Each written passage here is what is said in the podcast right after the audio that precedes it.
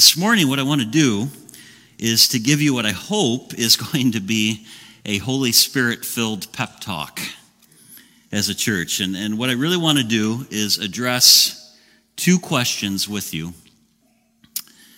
Uh, two questions.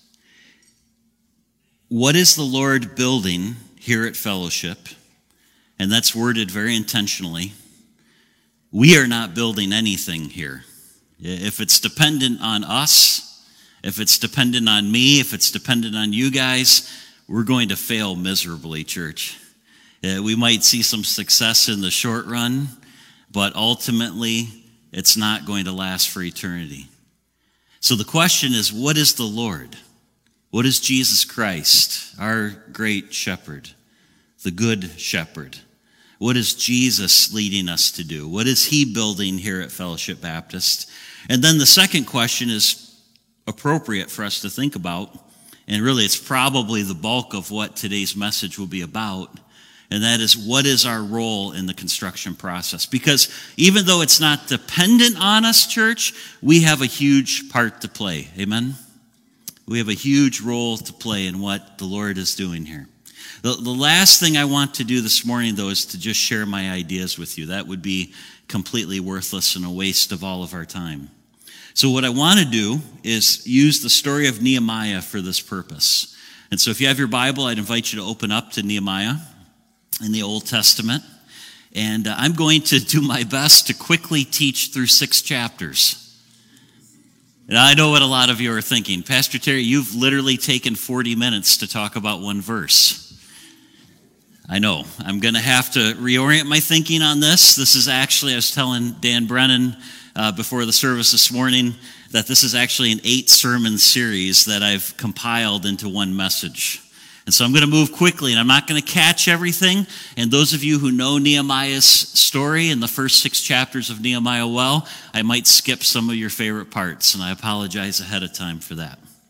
First of all, let me give you the backstory. I think there is a model that emerges from the book of Nehemiah, specifically the first six chapters, that's very important for us to try to understand our role in the construction process of what the Lord is doing here. So, a little bit of backstory. This is what's going on when Nehemiah starts. The powerful Babylonian army had invaded and conquered the kingdom of Judah back in 586 BC. They left the capital city of Jerusalem completely desolate when that happened. They destroyed the temple that Solomon had built and that the Israelites had been worshiping in. The powerful gates and the walls that protected the city of Jerusalem for years were now completely demolished. They were reduced to nothing but rubble on the ground. Uh, there's an old phrase that I sometimes struggle to understand. They razed it to the ground. How, how do you raise something to the ground? I don't know. It's not what I'm preaching about today. But, anyways, they demolished the walls, they demolished the gates. Why did the Babylonians destroy the city? If you were a conquering army, if you were running an empire, and you conquered territories, why would you destroy a city? Why not utilize that city? Why not utilize those walls and everything that was built? Well, the Babylonians, like so many other empires at that time, wanted to be sure that the Jews could not attempt a rebellion for themselves. And so they prevented them from rebuilding. They didn't want the Israelites to reoccupy the city and use those walls against them. So only the very poor, part of this backstory is that only the very poor of Jerusalem were left behind. Most people were carried off into captivity in Babylon, into the empire. If you were not very well educated, then you probably worked pretty hard as a slave in the Babylonian Empire. If you were well educated, and this is where the, the stories of Daniel and Shadrach, Meshach, and Abednego come out of, then you were put to use probably in the palace and in aid of running the empire.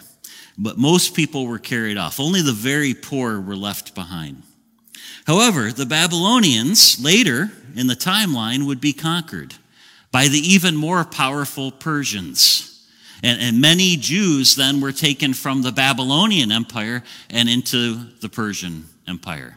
So, right there, I just gave you about 100 years of biblical history in just a couple of minutes there. It's an oversimplification, but it's basically what happened. So, we have now many Jewish people, many Israelites who are now in captivity in Persia. And this is where Nehemiah's story comes from. So, who was Nehemiah? Nehemiah was a Jew who had been born in Persia about a century after the Babylonians destroyed Jerusalem. So Persia was his home. The empire of Persia was all he had ever known. He lived in captivity, but he would have grown up on stories by his parents, by his grandparents. They would have told these stories about the homeland. He would have been taught the stories of Abraham and Isaac and Jacob and Joseph and Moses and Joshua and David and Solomon. Most importantly, Nehemiah would have learned of Jehovah, the God of his fathers, the God of Israel, the God of the great city of Jerusalem. And as you look at this book and you study the story of Nehemiah, his story makes it clear that Nehemiah had not put his trust in the Persian gods. He didn't trust in the Persian pantheon of gods, but he trusted in the living and true God of his fathers, the God of Israel. And Nehemiah was ready. He was ready for a God sized mission. He was ready to be used by God because he was listening to God. There's all kinds of mini sermons. I, I think you're picking up on this that I could take off on, but I can't. But he was listening to God.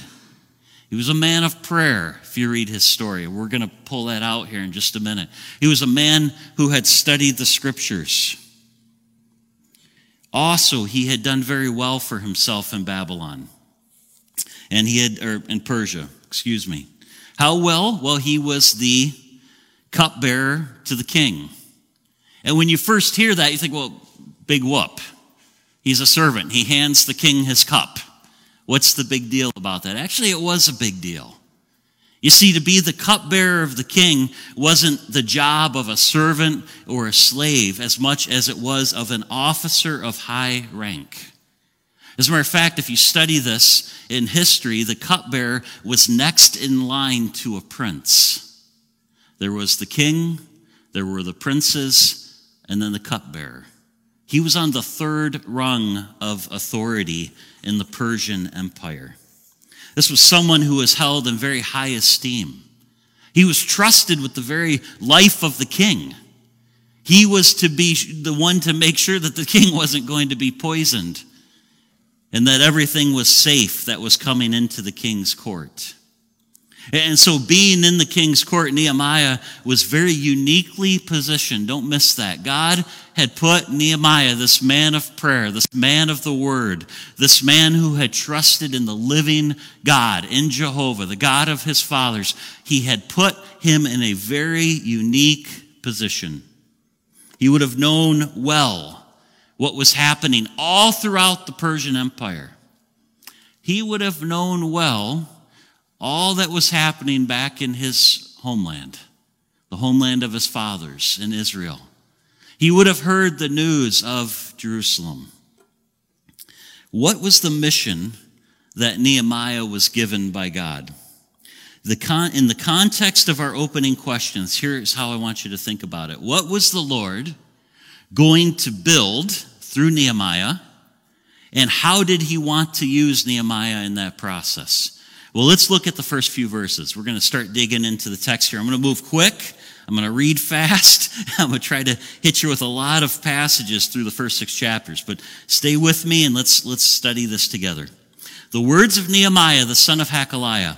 Now it happened in the month of Chislev in the 20th year, as I was in Susa the citadel, that Hanani, one of my brothers, came with certain men from Judah.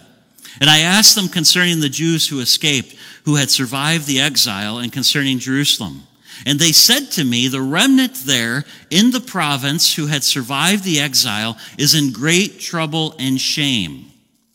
The people that were still, translation, the people that were still back in the city of Jerusalem were in great trouble and shame, is the report that comes to the king. Nehemiah is in the presence of the king as they're hearing this news. And this is why the wall of Jerusalem is broken down and its gates are destroyed by fire. So, how does Nehemiah respond to this news? He gets this news of his homeland, of the city of his forefathers, the city of Jerusalem, that the walls of Jerusalem are still in rubble. They have been destroyed years and years, over about a century prior to, about 100 years prior to this occurrence, was when the Babylonians came in and destroyed the city, and they're still in rubble. The walls are still broken down. The gates are still destroyed. How does Nehemiah respond? This is his response to this news. If you look at verse 4.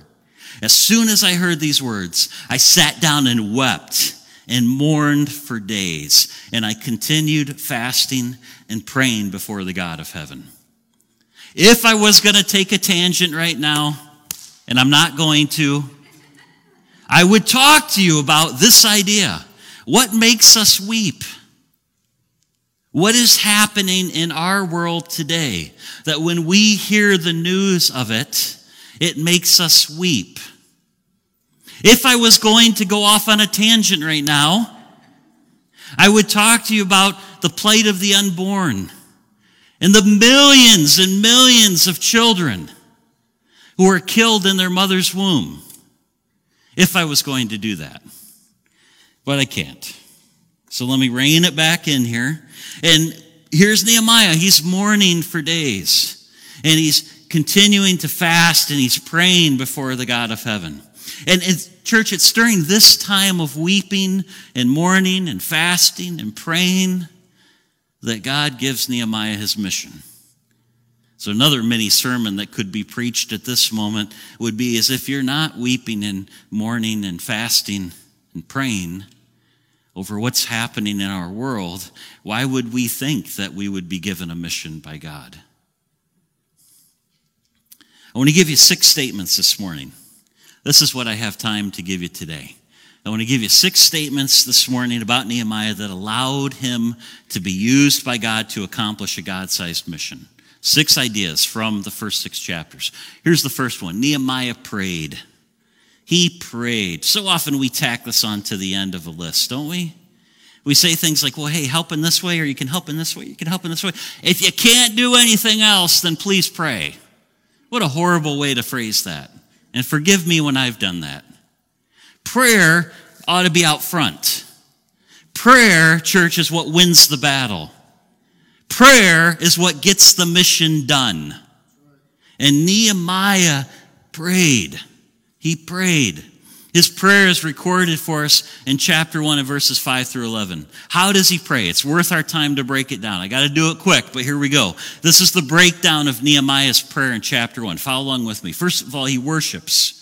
And, and the text there is for you. And I said, O Lord, God of heaven, great and awesome God, who keeps covenant and steadfast love with those who love him and keeps his commandments. First of all, Nehemiah worships God. He starts with worship. So important when we pray. Second of all, Nehemiah confesses the sins of his people. Look at the text here, uh, verses 6 through 7. Let your ear be attentive and your eyes open to hear the prayer of your servant, that I now pray before you day and night for the people of Israel, your servants, confessing the sins, don't miss any of this, confessing the sins of the people of Israel. He's confessing national sins.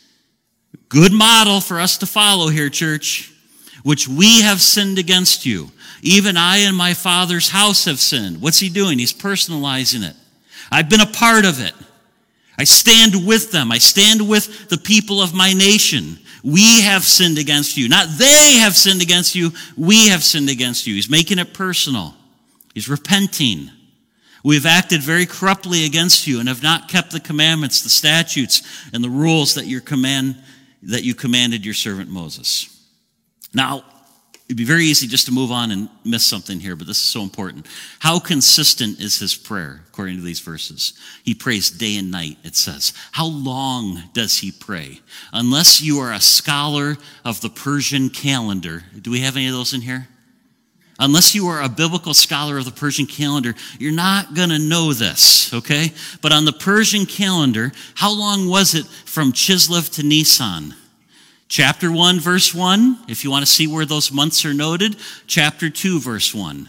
Because this is how long Nehemiah prays, from Chislev to Nisan. And if you've never studied the ancient Persian calendar, you don't know that that's four months.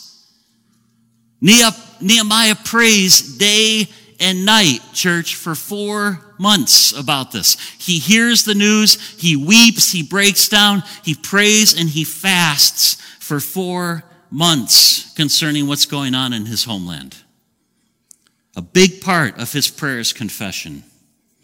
His nation's sin, his family's sin, his own sin. May we be quick. May we be quick to confess our sins in prayer and to turn from them. Uh, our ladies on Tuesday nights are studying David right now. Beth Moore's Bible study in the book of David. I'll tell you what, I sometimes I read the story of David, I don't know why he was a man after God's own heart, other than this. He was quick to confess. He was quick to seek God. That's the only thing I can think of because otherwise David was pretty much a scoundrel. but he was quick to confess. He was quick to repent. And his heart was leaning on God. Third, we got to move on. Third, Nehemiah calls on God to remember his promises. Look at the passage there, verses 8 through 10, chapter 1. Remember the word that you commanded your servant Moses, saying, If you are unfaithful, listen to this, I will scatter you among the peoples. But if you return to me, this is God talking to Israel. If you return to me and keep my commandments and do them, though your outcasts are in the uttermost parts of heaven, I think he's talking about the dispersion here, the Babylonian Empire, the Persian Empire. From there, I will gather them and bring them to the place that I've chosen to make my name dwell there. So Nehemiah calls on God to remember this promise. And he says, They are your servants, your people, whom you have redeemed by your great power and by your strong hand. All Nehemiah is doing here is saying, God, this is who you are, and this is what you've promised us. He's reminding God of his promises. Now, does that mean God forgets his promises? No, absolutely not. But it's a part of Nehemiah's prayer to stir the heart of God. So, one other passage we could look at on that same note, what had God promised to Israel, is one that we quote all the time. Second Chronicles 7:14 says, "If my people who are called by my name humble themselves and pray, and seek my face and turn from their wicked ways, then I will hear from heaven and will forgive their sin and heal their land. Amen? And we need to be a people who are doing this for our nation, church. Fourth, got to move forward. Fourth, Nehemiah asks for success. Don't miss this. He asks for success. This is not selfish. Why is it not selfish for Nehemiah to ask for success? Because Nehemiah is not asking for a new car. He's not asking for a bigger house. He's not asking for a better job. Nehemiah is asking that God would accomplish his mission. You see, when we pray those prayers, when we pray the prayers of God's mission on the earth, it's not selfish. It's exactly what we ought to be doing. And so he asks for success, that God would give him success in his mission. Look at uh, verse 11. It's on the screen for you. O Lord, let your ear be attentive to the prayer of your servant and the prayer of your servants who delight to fear your name and give success to your servant today and grant him mercy in the sight of this man. Who's the man? It's the man he's about to go in front of the king. A man who could take his life for no reason whatsoever. And he's about ready to go before him. And that leads us up to the next idea. Nehemiah prayed, but then Nehemiah acted. Don't get those reversed. He prayed and then he acted. Both are essential.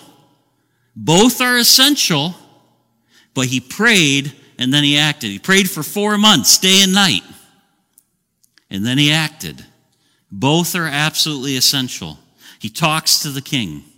I love this. He uses his relationship with the king for leverage. Doesn't that seem so like human? Business like? Almost political? Church, I can't, uh, the only way I can say this to you is I've, I've lived this in a much smaller scale.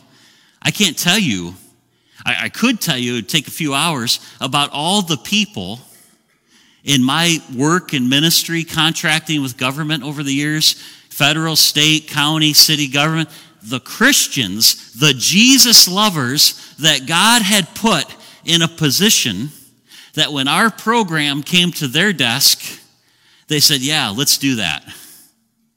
And, and this is what Nehemiah does. He leverages a relationship. Again, not selfishly, but for the goals of the kingdom to accomplish God's mission. See, if you take these principles, and many have, I, have got to say this. Forgive me if I end up going a minute or two over. It's so important. This is how we can get off track with this. People have studied Nehemiah's story and they've turned it into business books. Books on business management, books on politics and all those things. And there's certainly a lot that you can pull out of here and learn from for those endeavors. I have, personally. But the thing is, is if your motivation is self-driven, if your motivation is to accomplish your purpose, if your motivation is to build your kingdom, then you're not living like Nehemiah. Because Nehemiah was all about God's kingdom. Nehemiah was all about accomplishing God's mission. So use these principles, but use them in the right way. Well, here's what the text says after that point of Nehemiah acted. In the month of Nisan, the 20th year of King Artaxerxes, when wine was before him, I took up the wine and gave it to the king. That's his day job, right? Now I had not been sad in his presence. What's Nehemiah saying? He's saying, basically, I'm a pretty happy guy. And I've always been pretty up around the king. I've been joyful around the king. And now he's sad because of this news about Jerusalem. And the king said to me, Why is your face sad, seeing you are not sick? This is nothing but sadness of the heart. This is, this is Artaxerxes talking here. He, he must have been a pretty sensitive king because he looks at I assume someone that he would consider a friend now. He trusted him with his life. He said, What's wrong, man? He said it in Persian, but you know, what's wrong? Why are you why are you down? And then look at what the text says. Then I was very much afraid. Nehemiah's like, oh snap, oh boy, how's this how's this gonna go? And I said to the king, Let the king live forever. Good way to start. Why should not my face be sad when the city, the place of my father's graves, lies in ruins and its gates have been destroyed by fire? Then the king said to me, What are you requesting? the king's not only sensitive, he's perceptive. Nehemiah, what do you want? let's, let's cut to the chase. Stop beating around the bush. What do you want here? What are you requesting? He says. So I prayed to the God of heaven. He takes a breath. He's, he's in the presence of the king. He says a quick prayer. And I said to the king, If it pleases the king, and if your servant has found favor in your sight, that you send me to Judah, to the city of my father's graves, that I may rebuild it. And then I picture Nehemiah shutting his eyes and just waiting. Because this man could have taken up his sword in this moment and cut off his head, and nobody would have said a thing. They would have cleaned up the mess, hired a new cupbearer, life in Persia moves on hap- happily. Nehemiah had no idea what was about to happen. All he knew is that he had soaked this in four months of consistent prayer. And he knew that it was God's will. And so he comes before him and he makes this request. And he has no idea if, how the king is going to respond. What does Artaxerxes say? Uh, I think Nehemiah may have been a little bit surprised at the response. And the king said to me, with the queen sitting beside him, I'm not sure why that's important in the text, but it's there. But the queen is right next to him. Maybe she was the more level headed. Maybe that's like part of the reason why he responds well. I have no idea. How long will you be gone? He says. And when will you return? Nehemiah opens his eyes. What? He's asking me details about this? It's an open door. So it pleased the king to send me when I had given him a time. And I said to the king, if it pleases the king, okay, wait a minute. I just thought about this. Have any of you read that children's book, If You Give a Mouse a Cookie? You ever read that one to your kids? It's a great book. If you give a mouse a cookie, what's he going to do? Ask for a glass of milk. And then the story goes on and on and on. Just read this. This is exactly what Nehemiah does.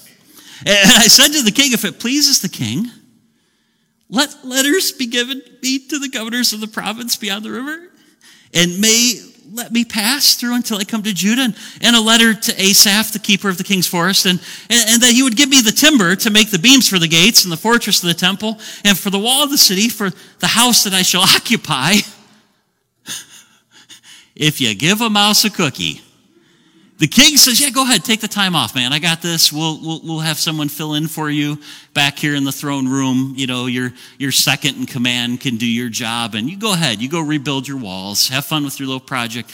Nehemiah says, Well, wait a minute, I got a few more, few more questions to ask. I don't have any supplies, and I don't know how I'm going to get there safely. And so, King, if you could help with that, like safety and passage, and, and if you could provide all the tools, and if you could King, if you could fund the entire expedition and build me a house in Jerusalem, would you mind doing all that? so he asks all these questions and look at the response. And the king granted me what I asked. And Nehemiah never missing an opportunity, church, to give glory to the living God. says, For the good hand of my God was upon me. I was successful, Nehemiah says, not because of me or the way I had structured it or anything else, but because God's hand was on me to accomplish his mission. These were some pretty bold actions by Nehemiah. He prayed, he acted. Don't worry, these next ones are going to go quicker. Nehemiah built a team. This is so important. Nehemiah realized that he could not rebuild the walls of Jerusalem all by himself. He had to have people to help him. We all know how important a good team is, don't we? Whether you play sports, football players, basketball players in the room, baseball players in the room. If you tried to win the game all by yourself, well, I guess Tom Brady proved in the Super Bowl you can do that. Maybe it is sometimes all about one guy. but most of the time, it takes a team. You don't win a competitive team sport completely on your own. If you play in a band, if you play in the school band, if you play music, right? You need other musicians. You need people on your team. If you work in a business, you need the help of your teammates. If you work in a ministry, church, you need the help of a team. We need other people to help us accomplish our mission. We need other people to help us accomplish our mission. Nehemiah knows that he needs to recruit others who are going to help him accomplish his mission. Look at the text, chapter 2, verses 17 through 18. Then I said to them, You see the trouble? He's talking to other Israelites here in this passage. That's the context. You see the trouble we are in? How Jerusalem lies in ruins and its gates burned? Come, let us build the wall of Jerusalem that we may no longer suffer derision. Translation, so that people stop picking on us, that people stop attacking us. And I told them of the hand of my God that had been upon me for good, and also of the words of the king that he had spoken to me. And they said, This is what the people say, let us rise up and build. So they strengthened their hands for the good work. Nehemiah shares with other people the mission that he had been given by God, and they get on board. They get on board with what God is already doing. They're ready to work. Church, again, if I was going to take off on another tangent, another sermon here, I would remind you of uh, Dr. Henry Blackaby's book from years ago, Experiencing God. And what Dr. Blackaby, a great Baptist preacher from a few decades ago, what Dr. Blackaby says in that book is don't come up with your own dream and then ask God to bless it. That's not the biblical model. The biblical model is to see what God is already doing and get on board with it. Amen? See what God's mission is, to join God's mission. Too often we get that turned around. And I've even heard it preached that way. Well, come up with a great idea and then ask God to bless it. No. Seek God for what His mission is and jump on board with what God is already doing. The people are ready to work here. Nehemiah prayed. That was number one. Just to review Nehemiah acted. Nehemiah teamed up. The third one is real quick, though it takes reading all of chapter three to really feel the weight of it. And I would encourage you to do that. If you're taking notes, just jot a quick note, read chapter three. All of Nehemiah chapter three is a detailed description of the work that was accomplished. It's a list. And sometimes we hit those passages in the Bible and we get a few verses in and we're like, okay, I got it, I got it, I got it. And we skip on, right? But Nehemiah chapter 3 is a list of who who the family was or who the people group were and what work they accomplished, what they built on the wall or what gate they repaired, right? And, and that's so important because what you see in Nehemiah chapter 3 is that it took a team to get it done. It took a whole group of people to accomplish the work. How many of you think you already have an idea what my, uh, what my application is going to be this morning? Can I see your hand? Like you already got a feel for where I'm going with all this. Only a few of you. Okay, good. I'm doing a pretty good job keeping this cloaked. All right. So Nehemiah worked. Nehemiah worked. The next one is Nehemiah overcame adversity, and this is so important. What barriers did Nehemiah have to overcome? I've got to do this quickly, but I need to tell you about this. He had strong opposition from the outside, first of all. If you read the first six chapters, and please do that, there are two men that are just a thorn in his flesh. And their names are Sanballat and Tobiah and they, they attack him consistently with criticism, with ridicule, physically. They come after him and they come after his team. And, and he also had to overcome discouragement on the inside because his team was getting tired. I mean, this was a big job repairing these walls. Uh, let's look at just one verse here, Nehemiah 4:10. In Judah, it was said, "The strength of their those who bear the burdens is failing." Who are they talking about? Everybody who's helping Nehemiah. Nehemiah's team, they're getting discouraged. It's a big job. There's too much rubble. By ourselves, we will not be able to rebuild the wall. I want you to picture what this must have been like. Miles and miles and miles of wall, several feet thick, and it's all broken into pieces. It's all rubble for miles. I mean, can you imagine the job that had to be done in clearing all that away before they could even start rebuilding? How discouraging that would have been. Oh, I don't know. Yeah. What, what are you doing today for work? Well, same as you. We're going to go move rocks all day long, right? And they had to do that for days to pull all of that aside before they could even start the rebuilding process. The workers were exhausted and they were frightened of the opposition that was facing them, led by Sanballat and Tobiah. And just to put it very simply, morale was low. So, how does Nehemiah keep moving forward? How does he move forward through those barriers? Again, there's a great model for us to follow here. I'm just going to walk you through it very fast. First of all, he prays. No shocker there. Nehemiah is a man of prayer. And we prayed to our God and set a guard as a protection against them day and night. Second of all, Nehemiah works. No surprise there. Nehemiah is a hard worker. This is one of my favorite verses in Nehemiah. I love chapter 4, verse 6. And it just very, very simply says, So we built the wall. We got it done. Uh, they're not completely done yet. Look at what he says. And all the wall was joined together. So they built it. It was all connected to half of its height. Makes a lot of sense. Don't build half of a wall all the way to the top height and leave half of your city, you know, uh, indefensible where people could just come in and raid. But they built that wall all the way around. They built it up slowly to about, I don't know what the full height was supposed to be, but they got it about halfway there. It was a line of protection against their enemies.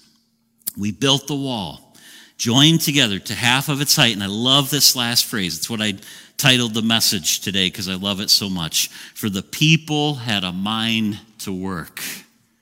They were ready to get this job done. They were exhausted. They were scared. They were wanting to give up. It kind of sounds like a group of Baptists on Thursday of Vacation Bible School Week. I think all of those words fit exhausted, scared, wanting to give up. But they resolved themselves to work anyway. They were going to get it done. Regardless of all that, their attitude was our mission is too important.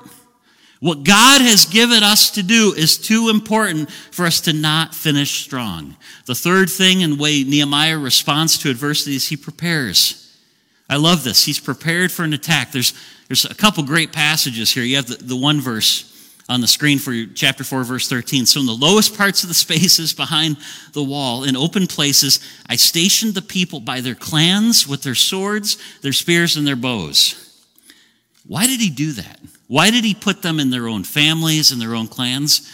For obvious reasons to keep their morale high. And also because if you're defending your own family, you're defending your wife and your kids, aren't you going to fight a little harder?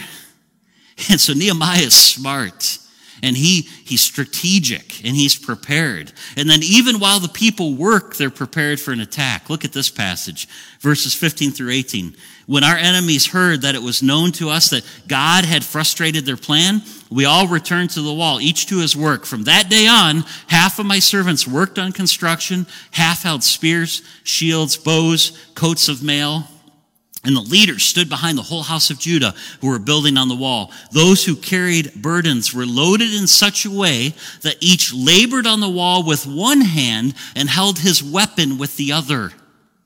They're working, but they're also prepared if anybody starts to come in. They're ready to fight. And each of the builders had his sword strapped at his side while he built. One of the most incredible stories, sadly, you know, the, the World War II generation is, is fading, and, and there's almost no one left from that generation. People who served our country in World War II. I knew this guy at Griswold Street Baptist when I was their youth pastor named Jack Dell. And we had, we had lots of guys at Griswold Street back in those years who had been in World War II, and you know, they had great stories to tell, and I used to love to listen to those stories. But Jack Dell blew my mind. Just a little guy. He was probably about I don't know, Julie, about, eh, about so high, right? His job in World War II was to build bridges. But you know where he built bridges? Under enemy fire, on the front lines. So he's not shooting back. I mean, got all the respect in the world for those guys too, right? But Jack is trying to build a bridge. Can you imagine? Trying to build something. Okay, oh, we got to put that truss up over here. Oh, we got to do this. We got to do that. And the whole time you're getting shot at right? That's the type of situation that I think Nehemiah and his men are under. They're building, but the entire time, the entire time, they are under attack. Fourth, the fourth thing he does is he encourages. Look at verse 14. And I look and arose, and I said to the nobles and to the officials and to the rest of the people, Don't be afraid of them. Remember the Lord, who is great and awesome and fight for your brothers, your sons, your daughters, your wives, and your homes. I love how Nehemiah says this because he focuses them not only on their own families, who they are fighting and building this wall for, but he focuses on the greatness of God and the importance of the mission that they're accomplishing. Those four ideas, church, I believe provide us a great model, a great model that you and I can follow whenever we face adversity in our lives. We ought to pray, we ought to keep working, we ought to be prepared, and we need to encourage. Let's return to the main principles and finish this up. Got one more. Just a review Nehemiah prayed, Nehemiah acted, Nehemiah teamed up, Nehemiah worked, Nehemiah overcame adversity. The last one and the final one is Nehemiah got it done.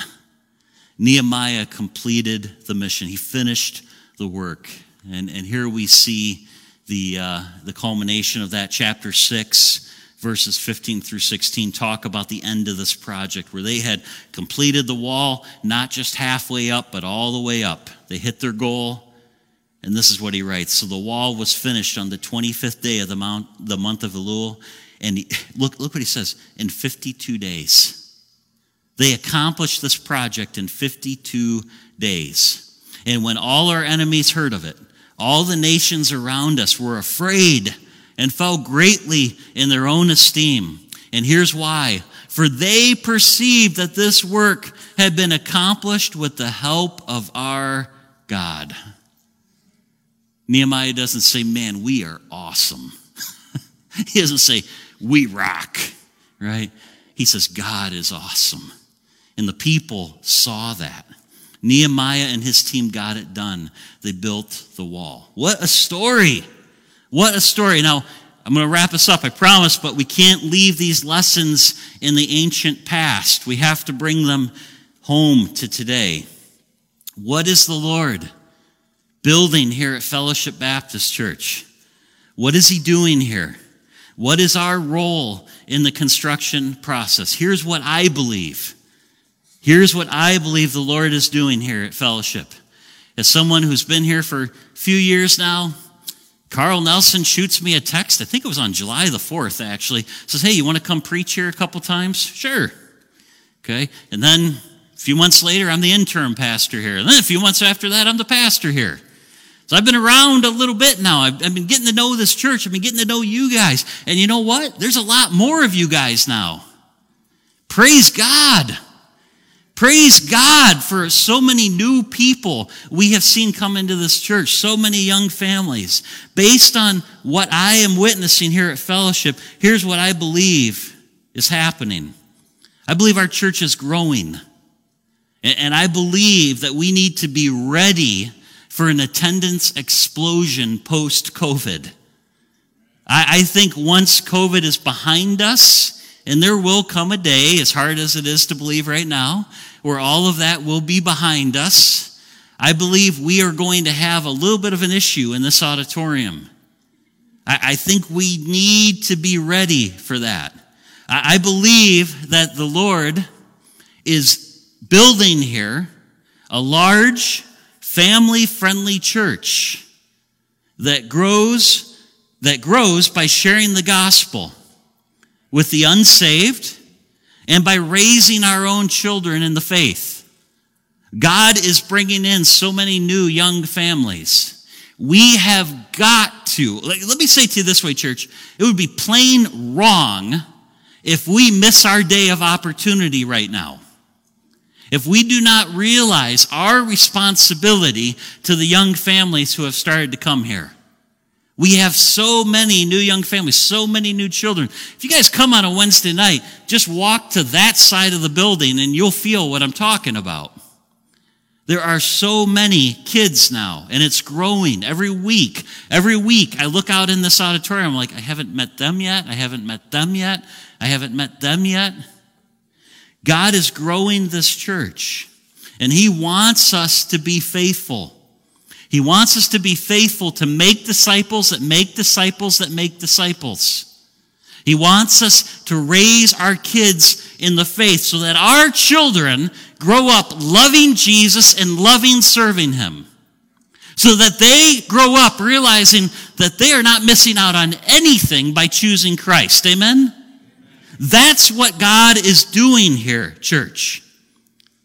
I believe the Lord is building a healthy, life giving church that is going to be a bright light in the southern part of St. Clair County. This is the vision that I believe God has given me for fellowship, and I can see it happening.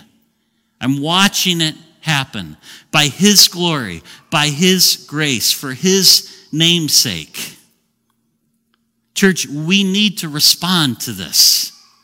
This is not a time for us to do as little as we possibly can do. This is a time for us to lean in and, like Dr. Blackaby says, in experiencing God, to witness what God is doing and to get on board with it. Amen? That's what we need to do. So if you agree with me, then let's follow the example of Nehemiah. Let's follow that example. If you agree with me that that is God's mission here at Fellowship Baptist, let's follow his example and pray. Let's lead with prayer. Earnest, consistent prayer. Let's act. Let's team up together and work, realizing that we can't do it alone. We can't do it alone. We need each other. Let's overcome adversity when it comes, and it will come. There are going to be times where we are attacked from the outside, and there are going to be times when we are discouraged on the inside. But when that happens, let's overcome adversity and let's get the mission done together. Amen, church? Amen. Would you bow your heads, please, and close your eyes? Worship team, come on up. I'll save the action step for after we sing, but let's worship the Lord first. Father, we just give you glory and praise right now. Lord, I'm so thankful that Nehemiah's God is our God. Lord, you have not changed. You still give God sized missions when we seek you, when we humble ourselves before you, when we pray and we repent and we're, we make ourselves available to you. Lord, you want to do amazing things through us. So, God, I pray that we would learn from this story this morning that we would take this to heart, Lord. I pray for everyone in the congregation they would go home and read it for themselves and think about these principles again, and that we would ask you, Holy Spirit, what would you have me do? What would you have me do to accomplish your mission, God? Pray this all in Christ's name. Amen.